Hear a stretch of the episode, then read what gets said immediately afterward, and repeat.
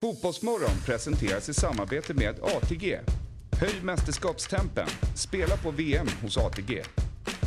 Simors sändningar från fotbolls-VM. Streama från 249 kronor i månaden. Carlsberg. Alcohol free. What's your game day ritual?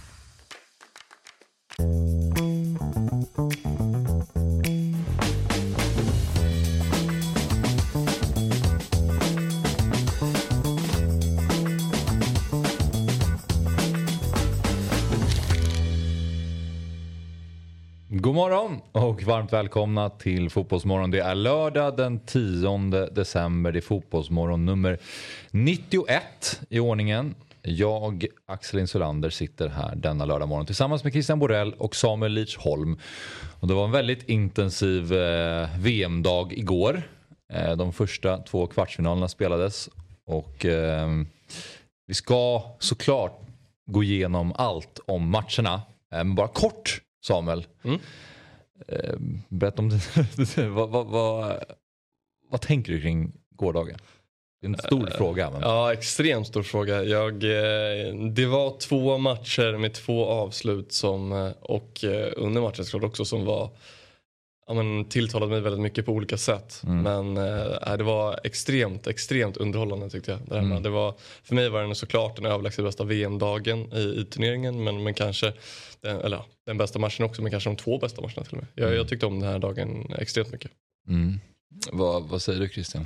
Ja, Jag kan bara hålla med. Det var ju absolut bästa dagen i, i VM hittills. Jag, liksom, kanske inte är så svårt att, att, att spöa andra då i och för sig. Va? Men, men det är så det ska vara när Mm. det drar ihop sig. Det är klart att det ska vara ja, men riktigt bra fotboll och, och, och riktigt spännande matcher. Det, det, det har vi väl som krav. Mm. Så, att, så att vi kan väl bocka av. Mm, det gör vi. Um, vi hade en watchalong igår. Vi satt i den här studion. Då var det jag och Fabian Ahlstrand och Sabri Suvaxi. Och uh, nu har vi lagt på sådana timestamps på YouTube. Så att för er som vill se alla reaktioner från den galna matchen mellan Argentina och Holland igår. Så kan man nu lätt navigera sig genom eh, matchen. Här ser vi Sabris reaktion på Hollands eh, 2-2 mål.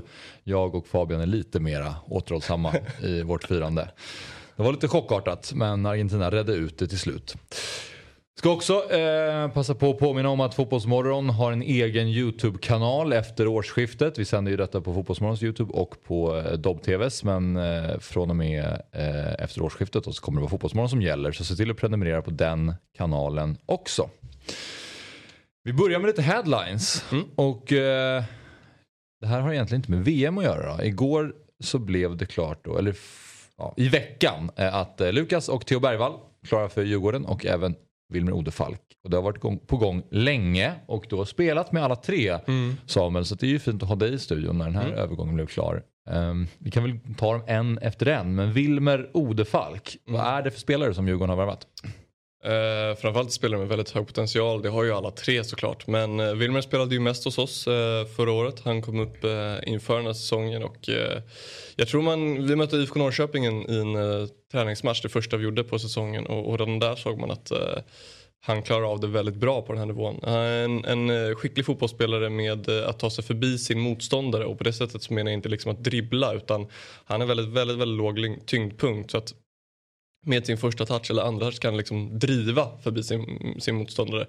Sen är han extremt underskattad i pressen, är en bra pressspelare. Han kommer ofta in och tar bollen i duell. Eh, men främst skulle jag säga att han, hans spetsegenskaper är, är att han är väldigt bollskicklig och kan vända bort sin, sin motståndare eh, felvänd på ett bra sätt. Och för att vara extra tydlig då, för alla som inte har koll på det så det här vi pratar alltså BP som eh, du och Wilmer spelade tillsammans i förra året. Och Samuel, du är Superettans bästa mittfältare. Fick du pris för. Det vill jag säga för alla som inte har koll på det. Ja, nej, tack. Um, Okej, men eh, en, eh, en bra värvning av Djurgården eh, låter det som. Ja, verkligen. Alltså, såklart jag ska sitta här och vara helt ärlig men, men hade jag varit helt ärlig såklart jag hade velat ha kvar alla tre. Jag tror att med alla tre så, och, så hade vi varit ett starkare lag. Sen får vi se vad vi tar in och sådär men det är ju tre spelare som jag tycker har en väldigt, väldigt fin framtid framför sig. Mm. Och sen har vi bröderna Bergvall. Ja, Theo då kom upp eh, strax innan sommaren eh, och debuterade väl från start mot, mot Norrby hemma och det första han gjorde var att eh, fixa straff till oss. Så vi gjorde mål efter 10 minuter. Det blev 5-0 den matchen om jag inte minns fel. 5-1 kanske. Eh, Och det var en fantastisk debut. Sen har han ridit på den vågen och gjort det väldigt bra. Det är en offensiv frejdig ytterback som är lite oberäknelig. Eh, liksom han, han löser situationerna väldigt, väldigt bra eh, på mm. många sätt. Men, men ibland kanske det ser jätterent ut. Men, okay. eh, eh, men man får lita på att han löser det. För han är snabb och passningsskicklig och eh, en väldigt modern ytterback. Offensiv. Mm. De är ju alla, vi ska komma till Lukas också, men de är ju alla väldigt unga. Mm. Men som jag har förstått det när folk beskriver dem som att de spelar ganska moget. Absolut. Alltså, är det någonting du kan skriva ner? Ja, nej, verkligen. verkligen. Alltså, det är väl det som är det häftiga med att ha varit BP i två år att det kommer upp väldigt mycket bra spelare underifrån som, som är redo för en liksom seniornivå relativt omgående och det tycker jag är imponerande. Mm. Sen har vi Lukas då, eh, Theos lillebror eh, som kom också upp strax efter Theo på sommaren. Mm. Eh, och har, eh, hans utvecklingskurva har varit spikrak uppåt. Han har ju varit väldigt omskriven liksom sen han var typ 10. Eh, och att ha den pressen på sig är inte lätt kan jag tänka mig för en så, ja, han är inte barn. Eh, han har väl varit en supertalang? Ja, han har väl varit runt i hela Europa. Och, ja, hela Europa har väl velat ha honom vad jag har förstått det som. Eh, men kommit upp, han har en fantastisk mentalitet i att liksom jobbar stenhårt. Också där en väldigt underskattad duellspelare. Han smäller på som fan. Men framförallt är det ju med bollen han, han gör sina grejer. Han och mm. Wilmer skiljer sig lite, att Lukas är väl lite mer så här dribbler. Han gör lite mer grejer du kanske ser på YouTube eller på Instagram. Liksom. Okay. Uh, är det en offensiv mittfältare? Lucas? Ja, han kan spela defensiv också. Alltså, Lukas är, uh, Lukas är, jag kan spela på båda. Han, uh, ja, jag tror han kan gå så långt han vill han, gå. Han konkurrerade med dig då alltså? Nej, inte direkt. Du, spelar, du har väl spelat sittande mest Ja, säsongen? precis. Jag gick av eh, 30 minuten mot ÖIS i sista matchen. Då gick han ner som defensiv mittfältare okay. och löste det galant. Ja. Um, men alla så hade han varit kvar så hade du haft problem? ja, men absolut kanske. eh, nej, men alla de här spelarna har ju en fantastisk potential. Eh, verkligen har växt hur mycket som helst under året. Eh, det blir intressant så mycket de spelar direkt. Eh, jag hoppas mm. och tror att de, de, får chansen i alla fall. Och eh, vi ser ett citat från Theo där. Min mamma Malin har spelat tre år med Djurgården och farsan spelade också. Eh, men kom inte riktigt upp till den nivån, säger Theo med glimt i ögat. Så kanske inte så konstigt att de valde Djurgården då. Nej, det verkar alltså, vara en Djurgårdsfamilj. Ja, alla tre hejar på Djurgården. Eh, ska okay. ju sägas. Nu kanske jag avslöjar för mycket här. Men eh, det har man vetat ganska länge. Så vi ja. som varit med de här varje dag har väl vetat eh, vartåt det barkar. Mm. Ja, det blir spännande att följa alla tre eh, nyförvärv som Djurgården har gjort. Då. Um, vidare, eh, lite fler nyheter. Eh, Brasilien är ju utslaget ur VM. Det kanske ni har noterat. Och nu lämnar alltså förbundskaptenen Tite. Min tid är över, säger han presskonferensen efteråt. Vad säger du Christian om att Tite får gå efter uttåget? Ja, det är väl, det är väl föga överraskande. Jag vet, det blir ju så med, med, eftersom det gick så bra initialt får man ju ändå säga i själva slutspelet. Övertygande kvalspel. Det är klart att det är en backlash som är... Det var inte... Det är liksom förhållandevis tidigt mm. i turneringen ändå. Ja. Även om en del i den här studion sa att det här skulle hända. Det var ja. inte jag då alltså. ja, det, det, det förstod jag. Ja, men han verkar ju ändå vara ganska uppskattad av vad jag kunnat förstå. Liksom. Ja, det var väl någon, eh, jag vet inte vad det var för brasiliansk personlighet, men någon stor personlighet i Brasilien som liksom beskyllde allt på Tite och sa väl typ eh, äntligen lämnar du alla. Och Neymar gick ut och försvarade honom på, på Instagram då och sa typ eh, ja, men var tyst med, du har ingen aning Nej. den här människan och sådär. Han verkar ju vara extremt eh, uppskattad som du säger men det går väl inte att undgå att det är han som har coachat ur dem det här VMet. Eh, alltså, han, han har ju de facto gjort så att de åkt ur. Så att rent om man säger, fotboll är ju en hård bransch men rent fotbollsmässigt så har ju han det absolut bästa landslaget på pappret. Han har de absolut största medlen. Det verkar vara en bra grupp vad vi vet utåt. Och, och med de bytena han gör eh, igår eh, så har han också coachat dem ur VM mm. tycker jag. Så jag tycker att det är Tyvärr, han verkar vara väldigt uppskattad men tyvärr är det helt rätt. Vad hade du gjort annorlunda då? Eller vad? jag hade framförallt inte spelat Anthony. Jag tycker Anthony är, eh, man såg redan den matchen startade, om sista gruppmatchen mot Kamerun, mm. att han har inget i det här VMet att göra. Och där såg man också att till skillnad från det, Martinelli har varit brutalt bra. Även mm. i hans inhopp, men den matchen var han ju det bästa Brasilien hade. Um, jag kan även tycka bytet att hålla Paketa kvar på planen så länge kan jag tycka är fel. Jag tyckte han såg sliten ut i den här matchen. Jag tycker han var jättebra initialt. Att då ta in Fred istället för att när de tar ut Paketa så leder de ju med 1-0. Då hade jag kanske varit ännu mer defensiv i så fall och tagit in en Fabinho. Eh, och att göra bytet Militao eh, Alexandro mm. jag också försvagar defensiven. Vi ser ju Kroatiens kontringsmål där att det är 3 mot 3 egentligen i minut vad är det, 117 eller någonting. Jag tycker att den balansen ska inte få hända. Mm. Um, sen tycker jag inte att bytena är, jag tror Vinicius går ut i minut 65-70 eller någonting. Jag tycker inte det blir bättre tyvärr. Jag gillar Rodrigo extremt mycket men jag tycker inte hans byten påverkar matchen positivt Nej. utan uh, tvärtom egentligen. Ja, det var fem, fem grejer tror jag. Och jag bara sitter och väntar på, på den grejen som inte har kommit än då. Ja, det, det vill säga att initialt, eh, alltså att starta med Neymar. Ska vi, inte, ska vi inte ifrågasätta det? Jag vet inte. Alltså, han gjorde ju, enligt mig, han är ju inte en människa glad liksom. Han, han är ju... På, på, en Neymar-nivå så gör han ju en svag match. Absolut, sen gör han ju ett eh. fantastiskt mål som gör att de egentligen ska gå vidare då. då. Ja, jag, jag, är, jag är skeptisk. Jag tycker att det blir... Eh, det blir för mycket fokus på, alltså det, det, det blir ju det hela tiden så fort Neymar är med. Va? Men mm. nej, jag, jag, jag tyckte det var... Men tycker du generellt att Neymar inte ska spela i landslaget för att han tar för mycket fokus? Men det är ju lite grann eh, samma sak eller samma situation som Cristiano Ronaldo. Nu är Cristiano Ronaldo mycket, mycket, mycket äldre. Och mycket, mycket, mycket sämre måste och, my, och mycket, mycket sämre. Så att, så att, men jag, jag eh, är lite lätt allergisk mot den typen av spelare som, där jag uppfattar att deras liksom, bara uppenbarelse någonstans går ut över lagets spel som helhet. Och jag tycker, jag tycker Neymar kan, kan eh, alltså, klocka in där också. Ja. Så att, um, jag, jag, vill, jag vill lägga till den mm. pusselbiten också. Jag som ju också handlar om han har ju inget val såklart. Nej, nej, nej.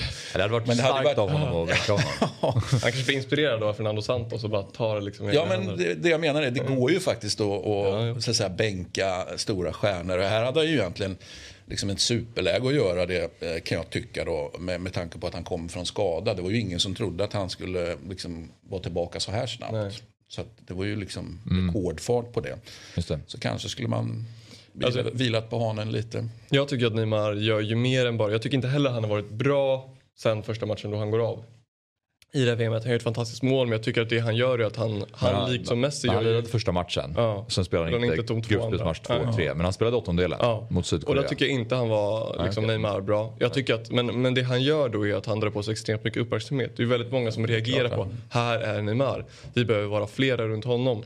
Vilket tidigare har varit extremt bra för Vinicius då, som har fått väldigt mycket yta och mycket lägen ska sägas. Han är inte i närheten av den poängproduktionen han kanske bör ha i Nej. det här mästerskapet.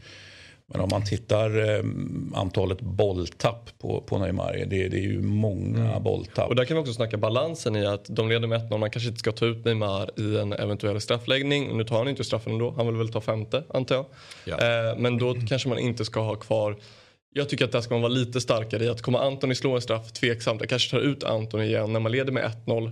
Eh, flyttar upp Neymar i någon slags ytterposition för där kan han ju slappna av i mm. försvarsspelet. Men annars så spelar du ju egentligen med 4 plus 1 i försvarsspelet. Eh, och när ett lag forcerar och byter in liksom tre stycken extremt duktiga huvudspelare, vi kanske behöver ha fler defensivt präglade spelare för att få väck den här bollen. Liksom. Mm. Eh, eller då hitta balansen som de inte alls hittar i, i deras 1 mål. Men målet han gör Christian, alltså, i och med att han har det i sig, ja, väger jo. inte det upp då? Ja, alltså, det, jag förstår ju att det är argument mm. för någonting och, och, kanske emot mitt resonemang. Alltså, det är klart att Neymar alltid har ett mål i sig. Och det har ju Cristiano Ronaldo också. Eh, mm. Nu också, till och med mm. när, han är, när han är dålig har han ju fortfarande mål i sig. Men, men eh, det, det är väl egentligen det blir ju liksom tycke och, tyck och smak. Var och en blir, blir salig på sin tro. Och min, min tro är eh, som sagt var, jag är, är liksom hyfsat allergisk mot den här när man hamnar i sådana här situationer och får sån liksom superstor eh, fokus. Då.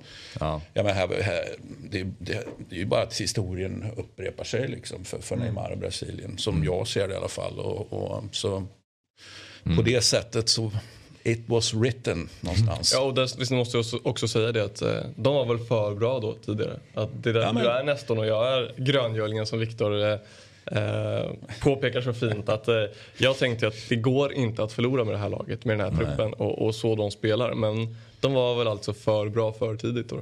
Helt enkelt. Och jag tycker det är löjligt alla som är så här, ja varför dansar de inte nu? Lala? Det tycker jag är skittöntigt. Alltså alla som sitter på sociala medier är typ så här, varför dansar de inte nu? Jag är så här, du är en av de största töntarna på sociala medier. Det är verkligen, det är det töntigaste man kan skriva på sociala medier efter att de förlorar. Ska de dansa när de förlorar? Alltså, vad menar de? Det är en del av kulturen att dansa när man vinner eller när man gör mål. Ja. Men nu ska de plötsligt dansa när man förlorar. Alltså, och så, som att det skulle vara osportsligt att ja, dansa liksom efter ett mål.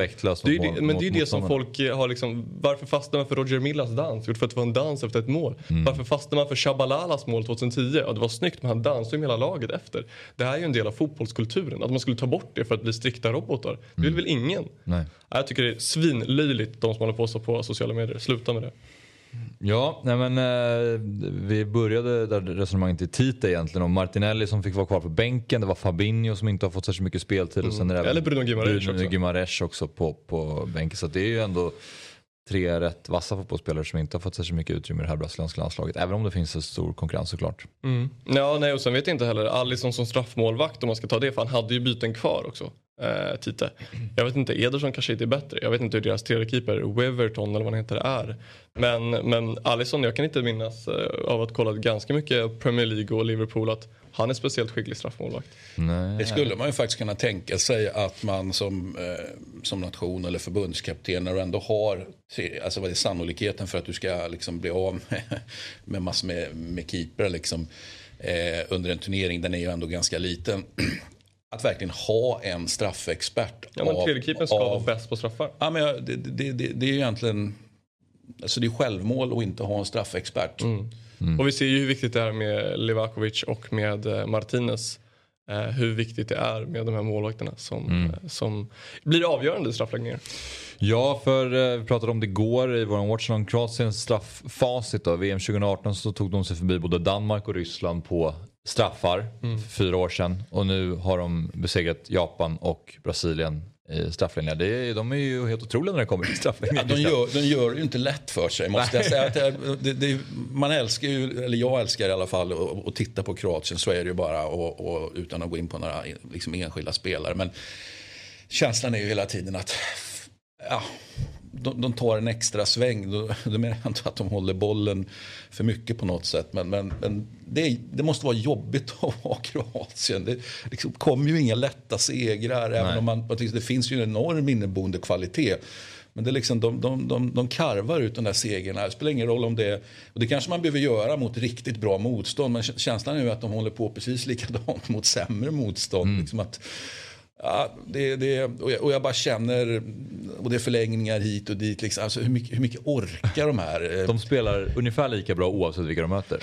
De har en nivå som de bara har. Ja. Men det är svårt också för att de är, alltså, det är, ju så, det är ju ett väldigt bra lag fram till de sista tre. Och man märker det också när de ställer om. Deras sista tre, det är ju liksom, det är ju aldrig farligt tyvärr. Nej. Alltså när de ställer om. Det är verkligen, och då har de ju, de har ju med de här Petkovic och eh, vem är det mer som hoppar in som är stor? Uh, igår. Kramaric, ja, men Kramaric Budimir. Budimir ja. Alltså den den och, ni, nia trion, den är ju sensationellt svag. Alltså, och sensationellt det, långsam är den. Alltså, tänk ett kontringsläge och de har de tre. De springer inte förbi liksom, linjedomaren om de kan. Utan det, det, är, det är ju svårt att vara Kroatien. Här står att de bara har varit i ledning i 46 minuter.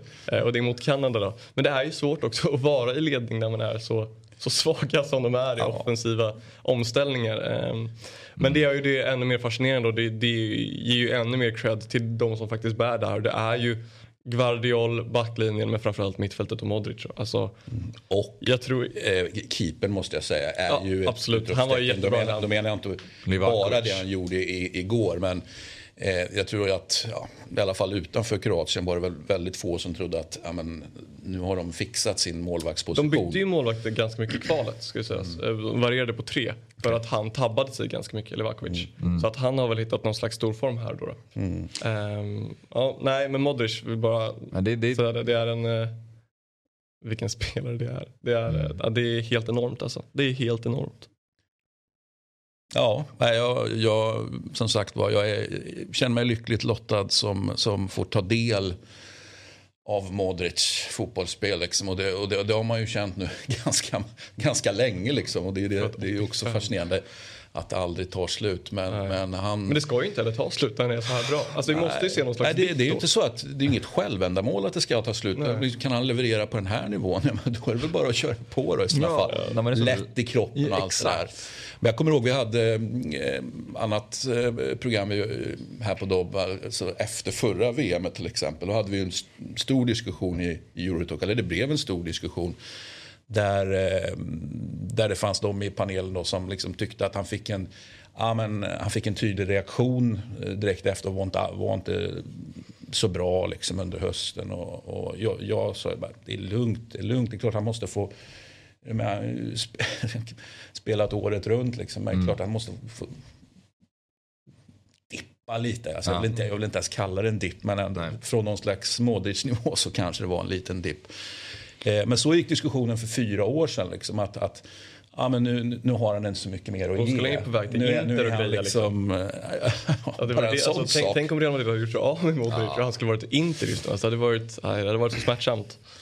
Men eh, Christian, hur överraskad var du att eh, Kroatien gick Jag menar, Brasilien var ju ändå stora favoriter inför matchen måste sägas. Ja, det, håller, det håller jag verkligen med. Alltså, det är klart att Brasilien var favoriter. Eh, men sen här i Fotbollsmorgon pratade vi om, jag kommer inte ihåg om det var gruppgenomgången och så vidare, men där var vi ju, eh, det, var ju inte bara jag ensam utan det, det var ju andra som också liksom, det liksom ja, men brassarna åker tidigt här, alltså tidigt, det vill säga de, ja.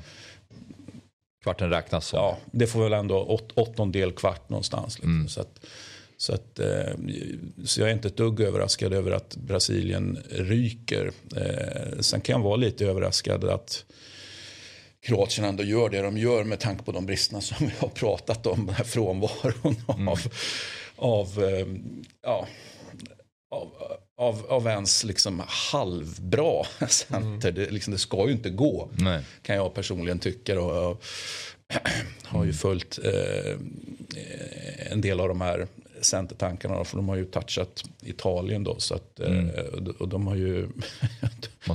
de har ju inte gjort en människa glad där Bodemir har gjort det bra i Mallorca men annars så. Det, det är inte några... Ja, vilket är helt liksom... obegripligt. Där, för han, när han var i Italien. Eh, alltså, ja, men han hade någon... Var han någon... i Girona också Bodemir?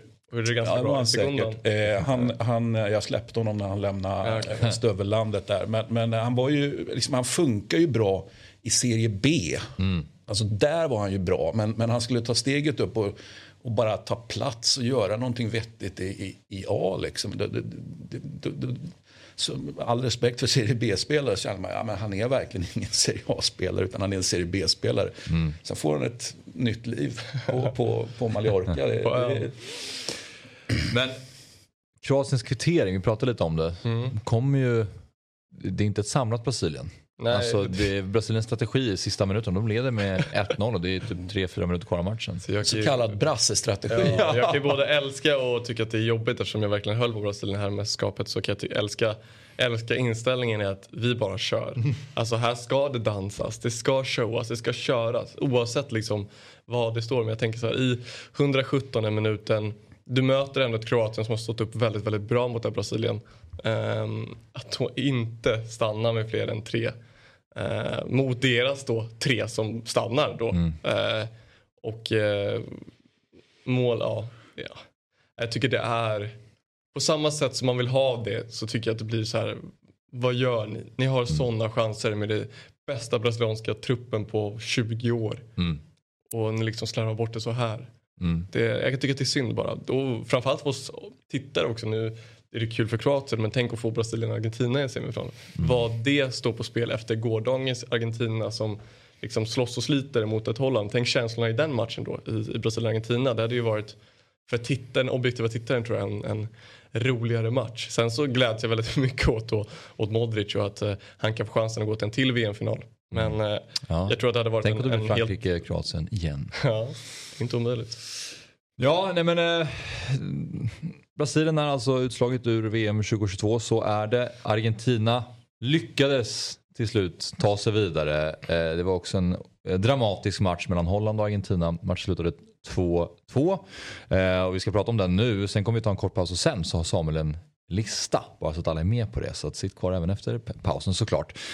Men Holland mot Argentina. Argentina tar ledningen med 1-0 och sen så gör de 2-0 och då är det ungefär 20 minuter kvar av matchen och då har Holland inte haft jättemycket. Eh, vad, vad tänker du Samuel om, om matchen? Ja men som du säger, de har väl ingenting till eh, Lautaro blir inbytt. Mm. och då gör de ju 2-1 direkt då i 83. Jag säger inte att det är Lautaros fel men... Eh, bara, bara men symboliken, men är, symboliken tydlig. är tydlig. Och det här, ja, det här matchen har ju så extremt mycket som tilltalar en. Eh, och det, det är, är svårt ju, att veta var man ska börja. Ja, det är extremt svårt. Liksom, eh, men vi kan ju börja då liksom, i kronologisk ordning någonstans. Och mm. 1-0 till Argentina som är, eh, vad ska man säga, det är väl bara att lyfta på hatten. För den där passen finns ju inte för 99,9% av alla fotbollsspelare utan det är ju en fantastisk boll av Messi till Molina. Mm. Eh, Molina som jag såg att du skrev att han är inte ens bra. Nej, jag, jag, är, jag är en Molina-skeptiker. Ja, Eller skeptiker, men, men jag, jag begriper inte riktigt vad han... Alltså att han fick den transfern. Han, han, Till Atletico då? Ja, det, det, det överraskar mig faktiskt. Mm.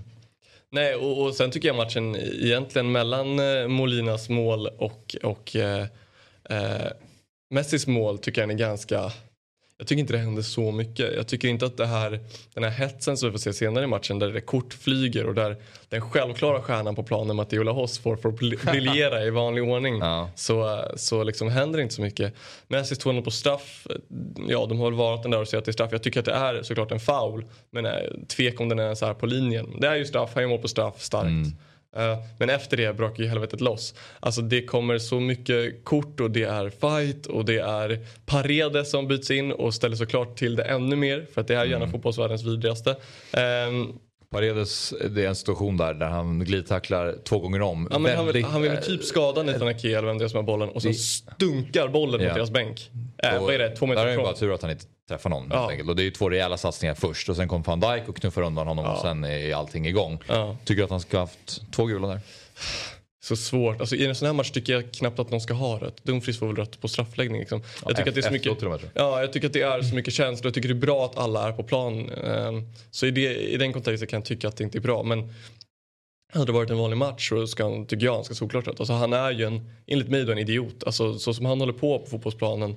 Det är lite väl magstarkt för mig. Även fast i det här fallet trissar det upp någon slags stämning som jag ändå kan njuta av. Så det går ju också tvåhandat. Mm. Um, och ja. kanske en, en stämning som var nära på i slutändan att fälla Argentina. Mm. Så, att, så att man kan ju, det finns ju ja, det han, negativa Han är ju inblandad också i frisparken i hundrade minuten som det blir i ett gupp. Vem är det som är felvänd? Är det Weghorst eller är det Luke de Jong som är felvänd i alla fall? Eh, 20 meter från mål. Ja, där båda går upp och knuffar honom. Han är baklänges. Vad ska han göra med den? Ja. Alltså det, är, det finns en minut kvar av tilläggen. Han är helt felvänd. Bollen är uppe i luften. Och där går ni två idioter upp och knuffar ner honom. Alltså, för mig är det det, då är det någonstans att du inte kan kontrollera dina känslor på planen. Eh, och det är klart att man själv har hamnat, hamnat där många gånger och i en sån här match vet inte hur jag skulle reagera. Mm. Jag säger bara det att Paredes kommer in eh, och han trissar upp en stämning som de bevisligen inte klarade av mm. förrän straffarna. Då, då. Mm. Varianten, Christian. Hur reagerade ja. du på den? Inte, inte speciellt till att på säga. Jag förstår Nej. ju det coola i att göra den, framförallt göra den så sent. Det är ju, det är ju ändå vågat får man ju, mm. kan man ju tycka. Eh, annars är jag ingen eh, variantkille direkt. Nej, okay. jag säga. okay. Va, hur reagerade du? Nej, men jag tyckte det var helt enormt. Jag satt i soffan och bara garvade. För att det finns ju dels ett Argentina-hat inom mig. Eftersom jag är team Brasilien då. då. och den den Messi-spelaren, den Barcelona-spelaren som har, som har försökt gjort kaos mot mitt Real Madrid i många år. Mm. Um, så det finns ju ett litet Argentina-hat. Um, och därför tycker jag att det var extremt kul att Wout Weghorst går in och, och stänker ja. två och på det sättet han gör det.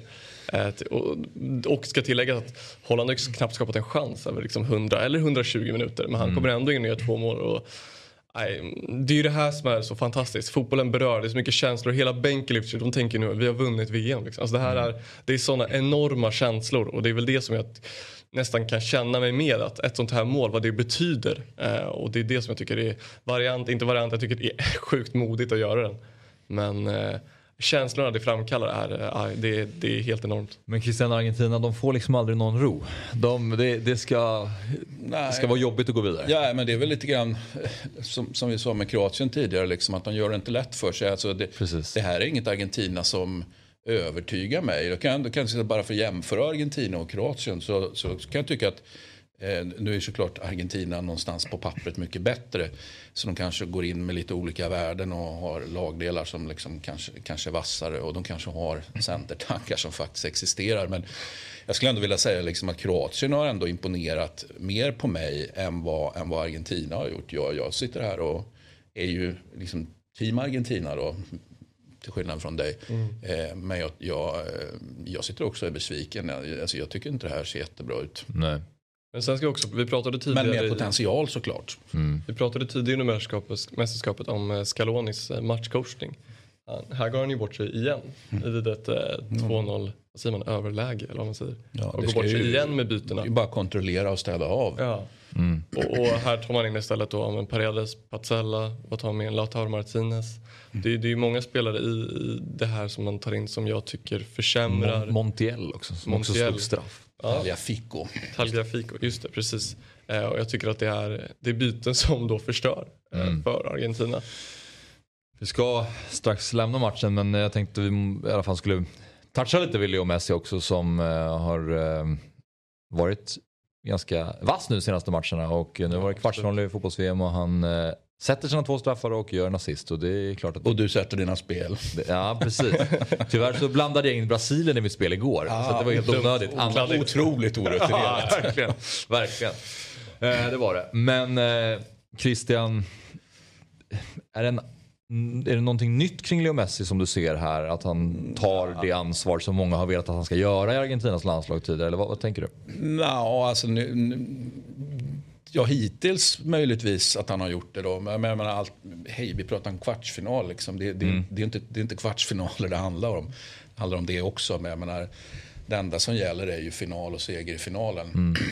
Precis. Om han inte sätter det så... så ja, då, då... Jag tänker mest om du ser någonting i hans... Liksom, för han, han, fick, han var ju en av de som verkligen var upprörd efter matchen. Det är många som säger mm. oj vad mycket känslor han visar. Han är igång på ett annat sätt Skällde än vad man har sett eh, tidigare. Mot Weghorst också i någon eftermatchintervju där. Och även van var han irriterad mm. på och gick fram och gjorde... Ja men det kan ju finnas, äh, återigen det, det, det är ju trevligt. Han känns ju mänsklig som vi pratade mm. om tidigare. Mm. Tidigare har han haft ja, men, liksom han har varit slät. autistiska drag. Ja, han har varit extremt slät. Liksom. Mm. Jag tycker att det är fint det han, nu såg man också första, efter de gör 1-0 så ser man ju, han pressar ju. Alltså han, folk tidigare vet jag under, när man satt på liksom olika landslagsläger så visade de Messi så underskattad pressspelare. Och de tog ju bara ut klipp från var tionde match där han vinner bollen på något sätt. Och jag tycker inte det riktigt var rättvist. Men här går han in och han pressar ju rejält då som någon slags anfallare i mm. Argentina. Jag tycker man ser på honom att det här betyder extremt mycket för honom. Han är slät annars. Nu, nu är han ju den man vill, har velat att han ska vara hela tiden. Mm. Att han visar känslor. Och han har ju varit överlägset bäst i Argentina såklart. Men kanske till och med bäst i turneringen. Eh, så som han bär det Argentina. Han är inblandad i allt de gör. Mm.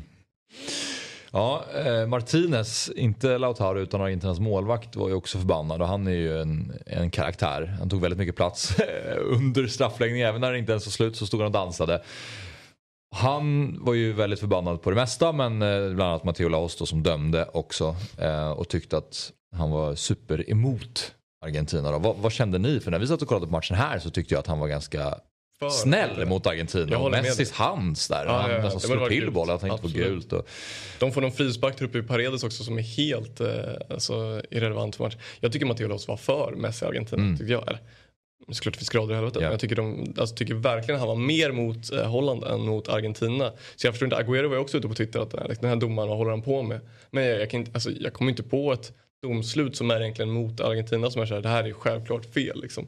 Frisparken de gör mål på är ju såklar frispark. Mm. Alltså de, det var väl någon när Pazzella går in och liksom klipper ja, Gakpo som är lite så här, ja. Det är en sax inblandad ja, lite grann så ja. man förstår ändå varför han blåser. Precis, men, ja, men annars tycker jag att han viftar ju, alltså, han, han är ju en stjärna och jag gillar ju honom som domare för att jag tycker han tar över alltid. Men mm. i det här fallet tycker jag mot Argentina gör han väl ingenting som är anmärkningsvärt eller? Nej, ja, ja, men det hör väl till någonstans. Och, jag vet inte, lite, Argentina ska ju vara lite griniga. Det är ju så. Det, det, de, de, precis som bilder man har och kanske Uruguay. Så det är liksom, vissa nationer ska ju per definition inte kunna mm. säga, uppföra sig riktigt utan, utan, utan gnälla här till synes i onödan. Liksom att Lautaro ens överhuvudtaget uh, öppnar munnen eller skriver någonting är ju, är ju en provokation. Liksom. Han, han har det ju inte lätt. Eh, som, han, som han diskuteras i, ja, i hemlandet till exempel. Men han slog in den avgörande straffen och här ser vi en bild som har florerat mycket på sociala medier eftersom man ser att Argentinas spelare mer reagerar mot de holländska spelarna snarare än att de jublar för att det blir mål. Det säger lite om matchen. Ja, absolut, men det här är jag vet inte vad det är väldigt dålig på bildpriser. Jag måste vinna något pris. Det här är en helt fantastisk bild alltså. Det här är, det här är fotboll för mig. Jag hade kunnat vara båda de här två. Ja. ja det är enormt. Ja. Otamendi eh, som gör några gester där. Han förklarade bilden med att eller, Hollands var framme och jävlades med dem. Varje gång de skulle lägga straff så var de på dem och började prata med alla som straffläggarna och att de var framme och psykade. Men... Ja men det får man ju, det får man ju ge Otamendi att han har en poäng i. Ja. Mm. Men så ser det ut. Vi kan väl ta upp slutspelsträdet, eh, Kalle, och kolla på nu hur det ser ut. Då. För vi har en semifinal klar och det är Kroatien som ställs mot Argentina. Och sen på andra sidan får vi se om det blir England eller Frankrike som ställs mot Marocko eller Portugal helt enkelt. Vad säger du om eh, Argentina-Kroatien, Samuel? Jättekul. Uh, man vill, nu när man ser trädet vill man ju ha Argentina Portugal i en final såklart. det, eh, det, det hade väl varit en finalernas final någonstans kan jag tycka. Med Ronaldo på bänken då ja, såklart. Hoppar in och avgör. Ja. Då kommer jag inte kunna svara Men eh, ska, ja, Argentina går in som favoriter med sega Kroatien. Mm. Extremt sega Kroatien. Och det är väl egentligen bara Messi i Argentina som har imponerat. Eh, alla andra har ju varit bisittare eller Några till då? Enzo som, Fernandes? Ja, förlåt. Han har varit bra. Men, och Martinez på straffar, mm. men, men vem mer tycker du? Otamendi tycker jag är bra. Åh, så trött han är alltså. Han, Budimir vinner ju en nickduell mot Otamendi, det, det vet man ju. Jo, uh. men han är väl också liksom, större? Ja, ja, ja, såklart. Men ja, nej, jag, ty jag tycker att det är extremt få i Argentina som har imponerat. Uh. Mm. Så, ja. Uh, vi ska ta en kort paus och så är vi alldeles strax tillbaka. Vi på Fotbollsmorgon är sponsrade av Simor. Fotbolls-VM startar 20 november och på Simor kan du streama fotbolls-VM utan avbrott där finalen spelas söndagen den 18 december. Blir det Brasilien som vinner i år? Nej, det tror inte jag. Jag tror att Spanien blir livsfarliga. Och jag tror på Brasilien. Du gör det alltså? Ja. Mm. Förutom fotbolls-VM finns det massor av övrigt på Simor bland annat NFL, NBA, SHL-ishockeyn som pågår under hela VM. Dessutom ingår Uefa Champions League i paketet där slutspelet drar igång den 14 februari. Allsvenskan är en bit bort men den ingår också i pluspaketet från 249 kronor per månad. Och förutom sport på Simor så finns ju givetvis min favorit Robinson att titta på. Men vi vill även lyfta fram serier som Nattryttarna med Jonas Karlsson, Yellowstone säsong 4 med Kevin Costner och den nya serien Vuxna människor. Dessutom så har vi ju en ny Beck-film på gång här då. Premiär på juldagen. Allt detta får ni från 249 kronor per månad hos Simor. Tack Simor som är med och sponsrar Fotbollsmorgon. Ja, då är vi tillbaka här i Fotbollsmorgon. Jag heter Axel Insulander och jag sitter här tillsammans med våran VM-nestor Christian Borell och Superettans bästa mittfältare i form av Samuel Lidsholm som spelar för Brommapojkarna som numera spelar i Allsvenskan. Jajamän glasklar. Du Samuel, jag bad dig ta ut en lista på de bästa VM-matcherna. För det var ju snack igår efter Holland mot Argentina att det var en av de bästa VM-matcherna någonsin med allt som hände under den matchen. Och eh, jag tänkte så här, dina blir ju de senaste mästerskapen mm. eftersom det är de som du har tagit del av. Och så tänker jag att Christian får lyfta upp några förslag som han eh, vill kontra med. Ja. Precis, eh, men på tredje plats då Samuel? Ja precis. Eh, VM 2018, Frankrike-Argentina 4-3. Jag tycker att eh, det som är signifikativt för de matcherna jag eh, kommer lista här är att det står väldigt mycket känslor och matchen svänger en del. Inte svänger kanske alltid med mål men, men liksom i känslor. Och här är väl åtta gula kort. Frankrike tar ledningen. Det blir 1-1, 2-1 till Argentina och sen då rullar Frankrike på. Men väldigt mycket känslor, en otroligt svängig match, en väldigt rolig match och eh, att eh, Argentina åker ur VM gör mig aldrig ledsen. Som du håller på och knuffar det där. det, det känns som att det kommer lite pika hitåt. Men eh, vad säger, minns du den här matchen Christian? Eh, ja, det gör jag väl. Så att säga. Men det finns andra matcher jag, jag, jag minns eh, med, med större glädje kan väl säga. Eller som, jag, som jag känner har varit bättre. Ja. Ja. Ehm, Men den, eh, för det, vi- när vi har pratat om bästa matcherna så vet vi att för dig innebär det kanske inte att det måste vara eh, överflöd av mål och händelser. Det nej, kan men, eh, annat. nej, men någon slags underhållning vill jag ju, vill jag ju ha också. Vad- det får jag väl erkänna. Vad utgör en bra match för dig? Det, det, ja, men det är väl egentligen hela kontexten. Det kan ju vara helt, helt underbart som, som till exempel bara den, den, den eh, så att säga, politiska dimensionen eller vad man nu vill kalla det som, som vi hade mellan Spanien och Marocko tycker jag var helt fantastiskt underbar liksom med någonstans ett ja, vi skulle kalla herrefolk liksom, som ser ner på, på marockaner och så, och så ja, Okej. så slutar det som det gör. Liksom. Det, det kan jag igång på hur mycket som helst egentligen oavsett hur spelet ser ut. Precis. Så du, är det så att du då ändå kan känna den laddningen i luften även om spelet Ja, inte det, underhåller? det kan man väl göra. Det, det, tror jag, det tror jag alla gör. Absolut. Men, men det är klart att jag går igång på eller gick. Det kanske har, har ändrats så att säga, under resans gång. Men, men eh, alltså, mina minnen från, från eh, ja, det där Brasilien som vi pratade om, om tidigare. Liksom, eh, Brasilien 82. Det är ju liksom monumentala minnen. Och det är ju det är ju samba-fotboll rakt av. Liksom. Så att även jag kan falla för det.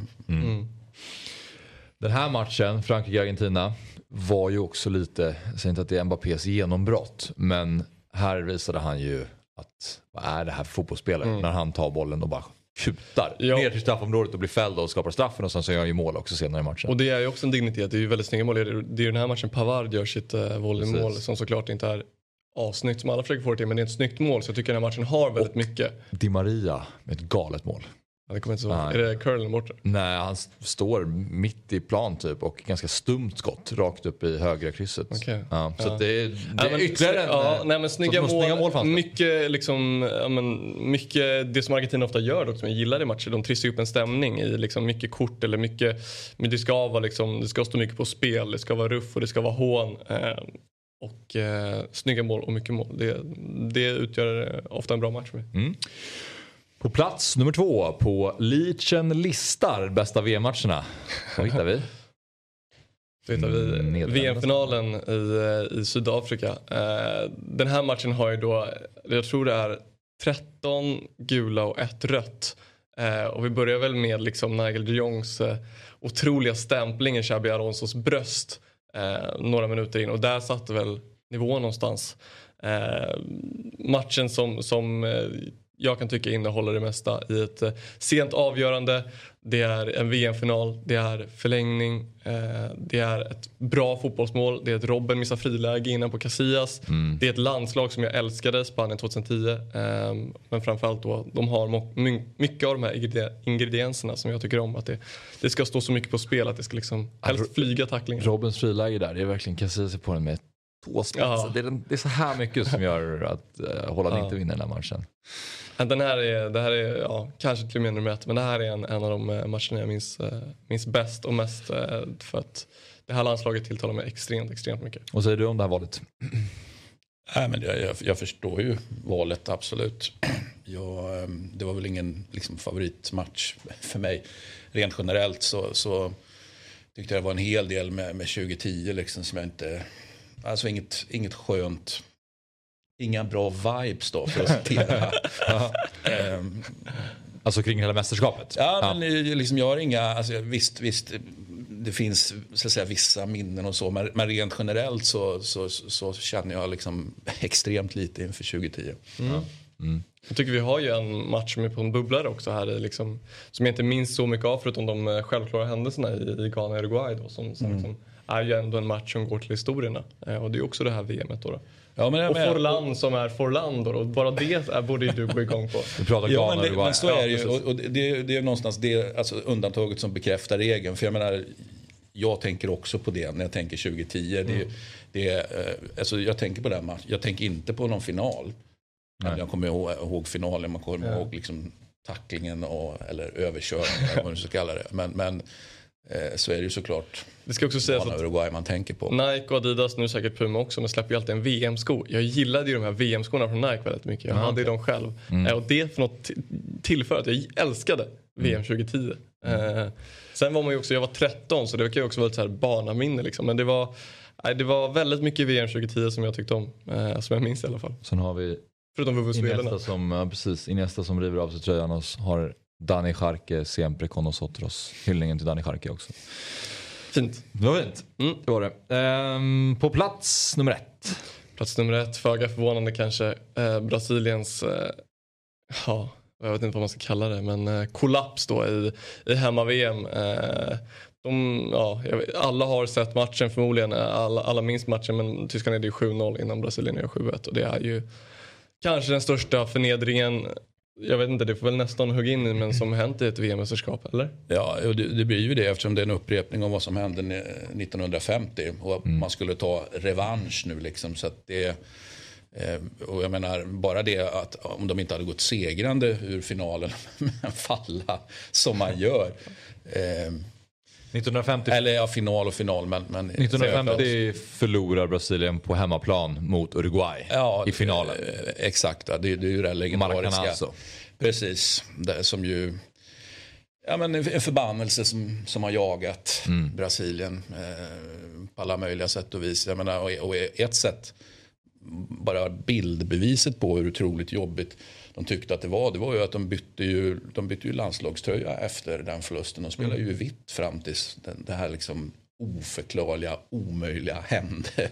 Så Jaha, utlyste, man en, utlyste man en tävling och så blev det ju då de här så säga, nuvarande tröjorna. Mm. Som ju så säga, jättevackra men, men det var vitt från början. Skulle de bytt efter VM 2014 till kanske blåa stället då? då? Eller?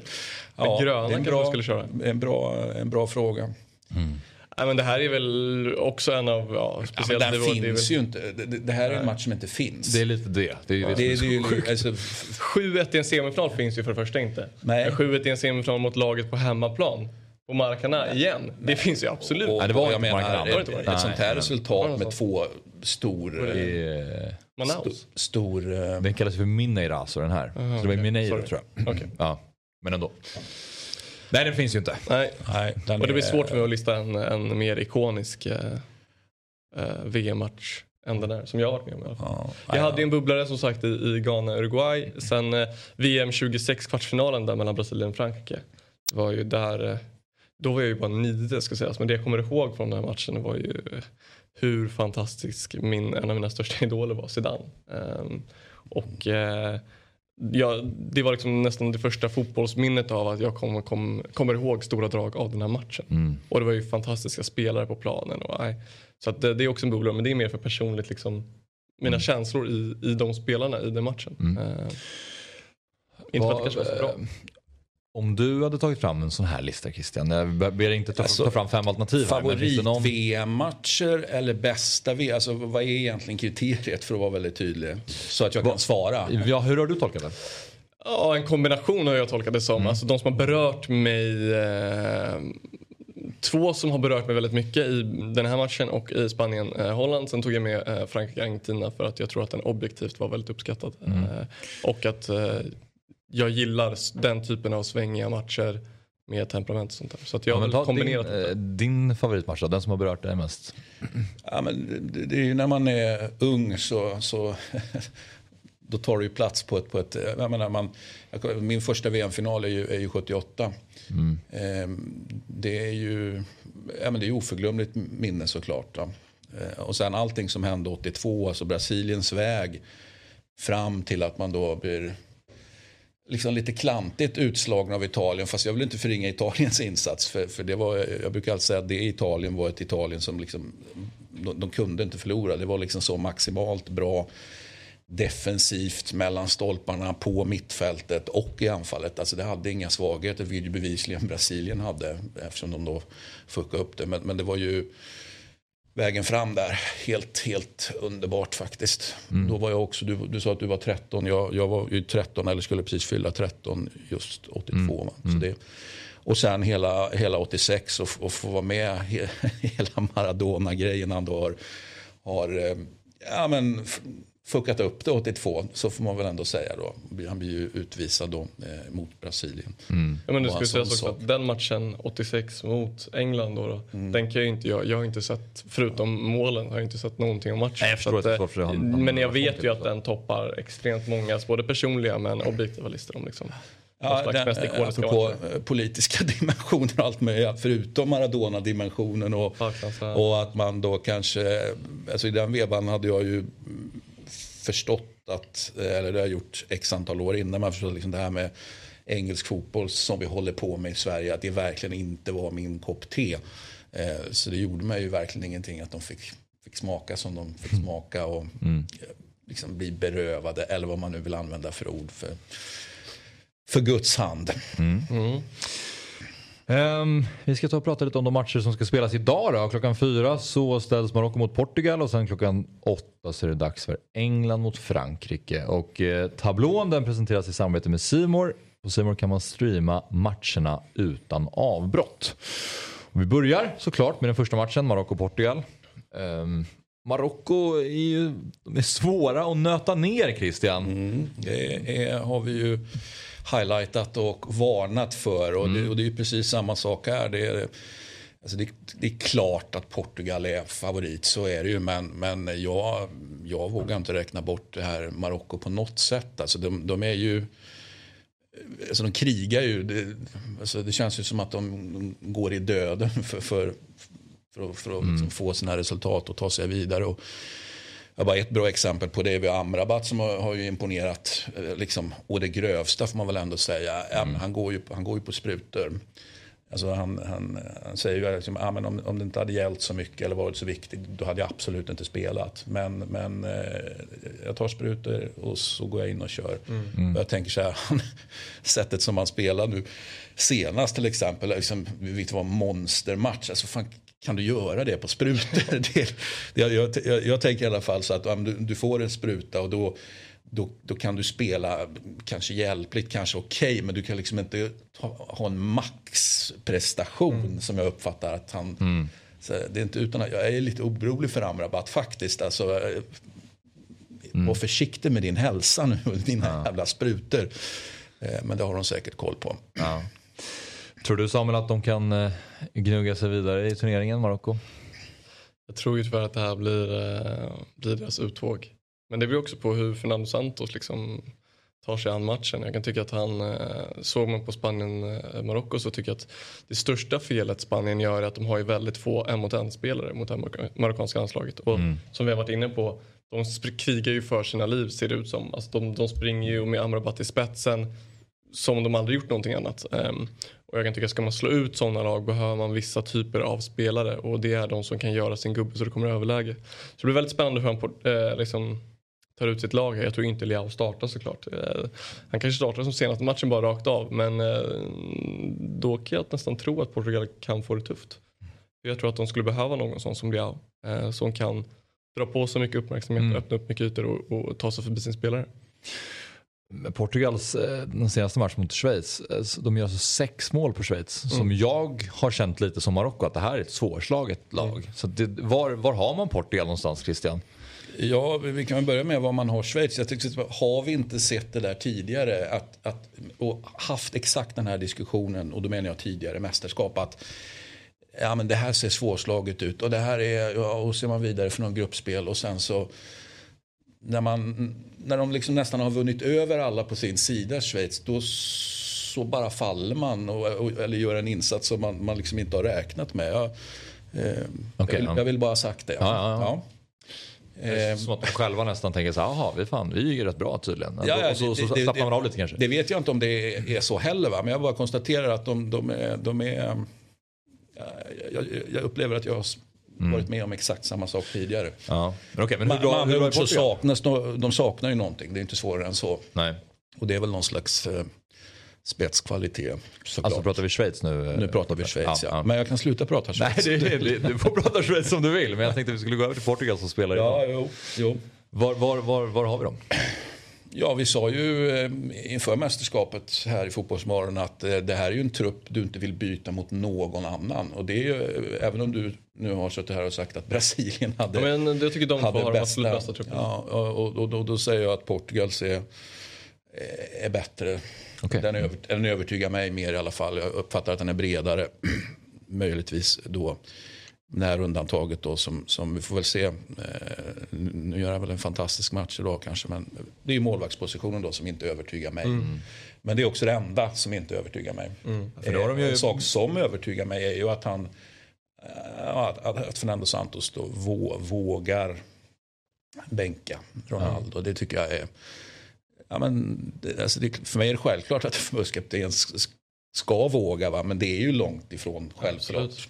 Där ute med de här Jag tycker också att det är synd att han bänkas. Alltså jag tycker inte han är tillräckligt bra, men jag tycker att det är så synd. Och Jag tycker Gonzalo Ramos är han är ju 3 plus 1. Alltså det går inte... Svårt att argumentera det emot att säga- Jag tycker det ändå är synd alltså på något sätt. Jag vet inte, det kanske är liksom hans tid i mitt lag som varit så här... Han har ju varit för dålig såklart, men det är ändå synd att jag tror att liksom det här mästerskapet, tänk om de skulle vinna VM då, eller gå till final i VM. Och sitter han på bänken liksom alla utslagsmatcher. Alltså det, är, det påverkar ju hans eh, eftermäle så otroligt. Ja, nej. Gonzalo. Ramos som jag inte haft koll på tidigare och eh, när man såg honom så tyckte jag han såg så här, ja, men han har väl varit med ett tag, född 2001. Mm. Så att han är, det är en ung spelare som han också eh, kastar in. Ja, alltså, hur många spelare har de? Det känns ju som att de, de skulle... Man brukar prata om de här breda och så brukar ju, det brukar ju ofta Frankrike komma ja, men då kan man sätta upp tre elver och det, fan, men så, hur många elver kan du sätta upp med portugisiska spelare? Alltså, det, det, känns som att det är tio elver. Eh, Det tar ju inte slut. Nej. Ja, möjligtvis målvaktspositionen då kan de få jobbigt. Men, men övriga positioner, alltså det, det, jag, jag är så otroligt imponerad av, av bredden och spetsen i portugisisk fotboll. Det är Helt underbar. Ja, det blir en spännande match. Klockan fyra är det alltså avspark Marocko mot Portugal och sen klockan åtta så är det England mot Frankrike. Den matchen ser man Ja. fram emot lite grann. Ja men herregud. Eh, jag ser framförallt fram emot att England ska åka ut. och att Southgate då avgår eller får sparken eller vad han får. Något av det, det spelar inte så stor roll. Men, eh, så jag är super-team Frankrike här. Eh, jag gillar ju vanligtvis Frankrikes landslag men här så då är du och jag på verkligen på samma sida. Här ska ju engelsmännen ut. Kommer de åka ut här, Christian? En bra fråga, men det tror jag väl att de gör. Eh, Det är... Men det, det, det finns något charmigt med, med, med kidsen också. Jag måste säga det. Jag, jag, bra mycket charmigare än engelska landslag brukar vara. För jag tycker liksom, Alltså, är ju... Spelartruppen är ju bra. Det är ju inte där jag motsätter mig. Jag motsätter mig sättet de spelar och den här liksom, nu bor vi ju i Sverige och vi har ju väldigt mycket liksom engelska supportrar eller Premier League-supportrar som blir någonstans, det blir lite, det blir, alltså det blir ett klimat där jag vill bli anti. Eh, och då blir jag väldigt anti det här. Men framförallt, hade de spelat fantastisk fotboll för de har ju riktigt bra spelare så hade jag ändå tyckt att ja, det finns ju någonting i det här landslaget. Men de, de dödar ju alla matcher de är. Alltså de är så tråkiga att se på. Även när de vinner med sex mål eh, mot eh, Panama eller åtta mot Panama eller det är. Är så tråkigt att kolla på dem. Det ser så tråkigt ut. Jag vet Och inte det- heller vad det är men jag och- kan känna lite Ja, men, det är liksom, det, det, ja, jag vet inte. Och han har jättebra facit och sådär. Men nej, jag... Nej, jag blir uttråkad något utöver det grövsta när de spelar. Ja, precis. Vi har en bild här på Southgate. Mellan 1968 och 2016 så vann England sex stycken matcher i slutspel då, i EM och VM. Och sen mellan 2018 och 2022 så har England vunnit sex slutspelsmatcher Mm. i EM och VM. Så Southgates facit är svårt att klaga på. Tycker du att kritiken mot honom är rättmätig, Christian? Ja, mer rättmätig än, än, än, än felaktig i alla fall. Alltså, Det är ingen förbundskapten som övertygar mig. Sen vad alternativet är, det, det, det, det, har jag egentligen ingen uppfattning om. Men, men om vi nu tänker oss att det finns alternativ. Alltså jag tänker att det borde väl ändå finnas alternativ. För jag menar, det, det, är- det är en föga märkvärdig... Jag, menar, jag tog mig friheten att och, och göra en ranking in, så att säga, inför mästerskapet eh, över förbundskaptenerna och eh, Southgate kommer ju ganska långt ner på en sån Ja. lista. Varför gör han det då? Eller vad tycker du är Nej, jag, jag, ja, men bara en sån sak. Eh, Jag känner inte att han är en vinnare. Nej. Och, och, det, och det handlar ju faktiskt om att vinna. Sen ska du vinna på ett visst sätt. Och så ska man vinna på det här det här sättet är ju olika från olika, ja, från nation Ja, till nation såklart. Va? Precis, och dessutom subjektivt. Så att, eh, men men min, min största invändning tror jag är att han, eh, att han inte är en vinnare helt enkelt. Mm. Mm. Jag säger som, eh, som Napoleon, va? det är bra, det är bra, man utser de som blir generaler, det är de som ska ha tur. Okej. Alltså, Mm. så du, om det är någon som har liksom flyt, föga märkvärdig men ändå går liksom segrande ur striden. Jag, menar, jag säger att det, detsamma gäller med förbundskaptener. kan finnas situationer där kanske en, en nation ska bygga upp ett spel på ett visst sätt och då kanske, då kan, då, då kan, det är bra att vinna då också men då kanske det inte är lika viktigt. Men rent generellt ska ju en förbundskapten vinna liksom. Så, att, eh, så jag känner, alltså nu var det ju fin statistik du läste upp här. Eh, Det, det går ju att argumentera för att ja, men kolla det. Han gör ju kanske det bra eller bättre än, än sina företrädare. Men, men eh, jag, jag jämför honom inte så mycket med företrädarna utan jag jämför honom med de andra riktigt bra där ute. Och då känner jag att, eh, att han inte är en vinnare helt enkelt. Hur ska England starta då Samuel? Sist så spelade Foden och Henderson Mm. och eh, de första, första två gruppspelsmatcherna så startade ju Mount och Sterling. Ja, Sterling är tillbaka nu. Jag, jag tror att Henderson startar ändå. Jag tror att eh, eftersom jag upplever Gareth Southgate lite mer Ja, man ska väl inte säga feg, eller så ska man säga feg, jag säger feg. Eh, så, så kommer han ju starta med två mer defensivt präg- präglade mittfältare. Eh, Mm. Och det är väl Henderson som jobbar stenhårt. Eh, och det är väl hans spets. Och sen så har de Declan Rice som, som jag faktiskt inte förstår varför han ens är hypad. Varför är Declan Rice hypad? Jag vet inte, ska vi ta den diskussionen i ett annat forum kanske? Men han är, ja. Eh, jag tror att, de, jag tror att eh, han startar, eh, jag hade nästan kunnat säga att han startar typ Rashford istället för Foden. Mm. Eh, Med tanke på att de kanske behöver den Alltså menar du det speeden. du tror att han gör eller Så som du skulle vilja göra? Nej men jag kan tänka mig att jag gör det. Att Okej. han startar Rashford Henderson då. då. Ehm, med tanke på att det blir väldigt mycket liksom fötter på, på de här spelarna. Sterling kom nyligen tillbaka. Han är Mm. inte klar för starta men han gillar ju den typen. Eh, och att då behöva något slags djupledshot mot, mot det här Frankrike som, som kommer vara offensiva. Det, det, jag tror inte det är, Jag säger inte att han kommer göra så men jag säger inte att det är omöjligt. Vad ser du framför dig för match här Christian? Alltså, eh, känslan är väl att England kommer att ha ganska stor respekt för Frankrike och såklart framförallt Kylian Mbappé. Ja, alltså jag tror ju faktiskt inte på en sprakande match här utan jag tror att... Det är ju England som spelar. Det är ju därför inte är bra. Nej, men jag tänkte säga för Frankrike, jag, jag, jag tror att man är väl alltså försiktig.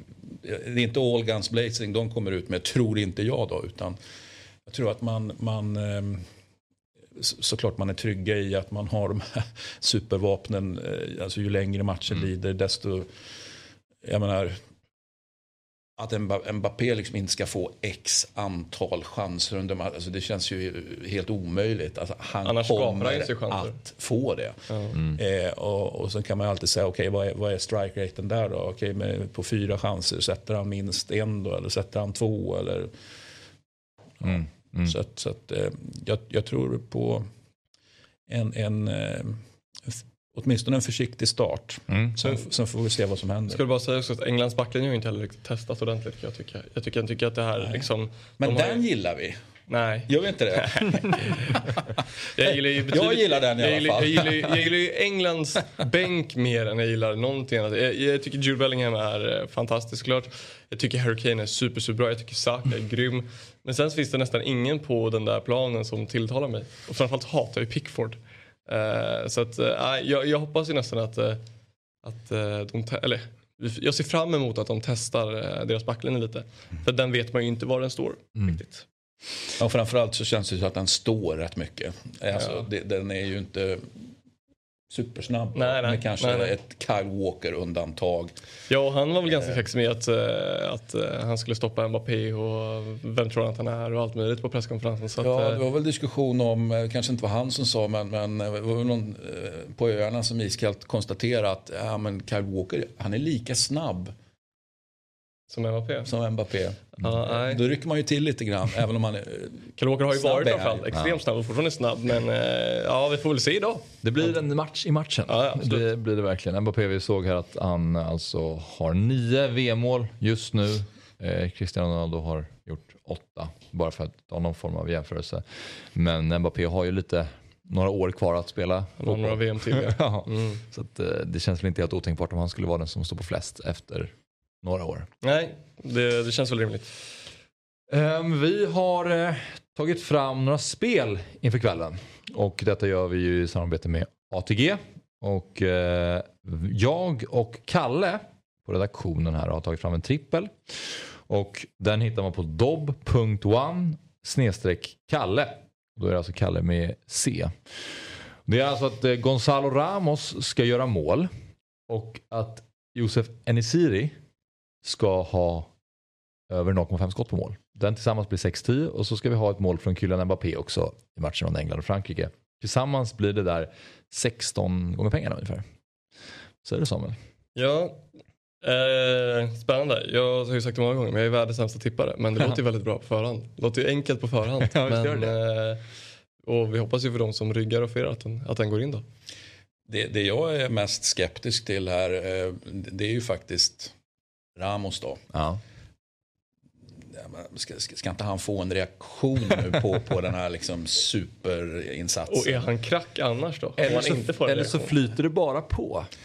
Eller så flyter det bara på. Jag ja. tror eh, kanske inte att det kommer att alltså, Jag tror att ni, det ni får problem med här, att Mbappé gör mål, det, det är inga konstigheter. Att, och ett skott på mål ska han väl väkta med eh, Enesiri. Men, men eh, jag tror att ni får det är Gonzalo Ramos som Ja, det är där ni riskar mest. Mm. Ja, vi får se. Men eh, det gav ändå så pass mycket odds att vi tyckte att den var fin. Det är som sagt 16 gånger pengarna. Ni hittar den på dob.one Kalle, Kalle med C. Och sen har Myggan tagit ut en fyrling inför kvällen. Myggan, våran eh, spelexpert här på Fotbollsmorgon. Och den hittar ni på dob.one ATG. Under 2,5 mål, Marocko-Portugal.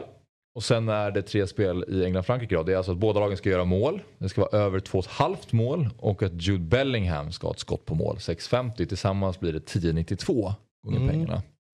Jag tror verkligen inte att det blir över 2,5 mål i matchen. Men eh, som sagt, man ska inte lita på min spelexpertis för den är noll. Men eh, jag tror att det, det slutar under 2,5 mål. Eh, och att då båda lagen inte gör mål. Jag tror att det mm. slutar 1-0 åt något håll. Holland-Argentina var ju en, det var ju, eh, Holland, eller Argentina ställde ju första gången upp med en fembackslinje mm. stort sett, med tre mittbackar. Och um, Holland gjorde i stort sett samma sak. Mm. Så på förhand så trodde ju många att det skulle bli en ganska låst match. Och det var ju till en början ganska tajt men sen nu när det börjar hetta till i VM mm. Samuel, då öppnade det upp sig. Ja, ja. Det hoppas jag verkligen att gör. Jag hoppas jag har fel. Ja. Så, inte bara för spelkupongen utan för, eh, för matchens skull då. Mm. Ja, men där har ni i alla fall eh, Myggans Fyrling och den går som sagt att hitta på dob.one ATG. Eh, ni måste vara över 18 år för att spela och har ni problem med spel så finns stödlinjen.se. Vi kommer ju sitta här om ungefär 24 timmar igen då. Mm. Och då ska vi prata om England, Frankrike och Marocko, mm. Portugal. Ser man fram emot. Vilket, eh, du ser helst, om jag får tolka det då, som mm. att det är en semifinal mellan Portugal och Frankrike. Ja, verkligen. verkligen. Det hade varit eh, mäkta imponerande. Så får väl Argentina vinna sin och Portugal vinna sin. Och så har vi finalernas final där. Så nästa VMs lista när jag sitter så kanske det är Argentina-Portugal-finalen 2022 som är med. Om du får önska en semifinal? Eh, wow. Nej, jag, jag, alltså det är inga lag som jag, alltså jag, jag går igång på Portugal och deras kvalitet, absolut. Men jag, mm. går, jag går ju enormt mycket igång på, på, på Marocko har bjudit på. Måste jag säga. Så för mig är idag är jag liksom fastklistrad 16.00 och eh, jag ska inte säga att jag skiter i vad som händer 20.00 men mitt, mitt fokus kommer att vara eh, fyra matcherna, absolut. Ja, fint. Och du, du kommer att ha fokus båda kanske men, eh, ja, men alltså, som de, många andra kanske att det blir ja, mer fokus klockan åtta. Ja absolut, jag kommer givetvis kolla båda. Eh, men jag ser väl fram lite mer emot England-Frankrike för jag hoppas man kan störta England då. Mm. Eh, det hade varit skönt. Ja, det kommer bli en eh, fin VM-dag idag också hoppas vi på. Det är alltså Marocko-Portugal klockan fyra och sen har vi England-Frankrike klockan åtta. Tablån den presenterar vi i samarbete med Simor där man kan streama VM-matcherna utan avbrott. Imorgon, som sagt, vi är tillbaka då, vi tre. Eh, sändningen börjar klockan nio då igen. Eh, så att eh, vi, vi säger tack och hej där. Tack och hej. Tack för tack idag. Vi ses igen imorgon 09.00. Vår watchalong börjar klockan tre idag om ni vill följa den. Vi ses imorgon. Fotbollsmorgon presenteras i samarbete med ATG. Höj mästerskapstempen. Spela på VM hos ATG. Simors sändningar från fotbolls-VM.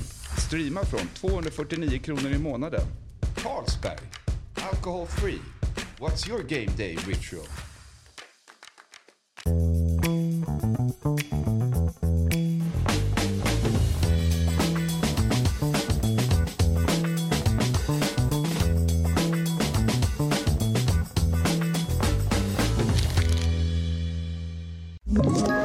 Ett poddtips från Podplay.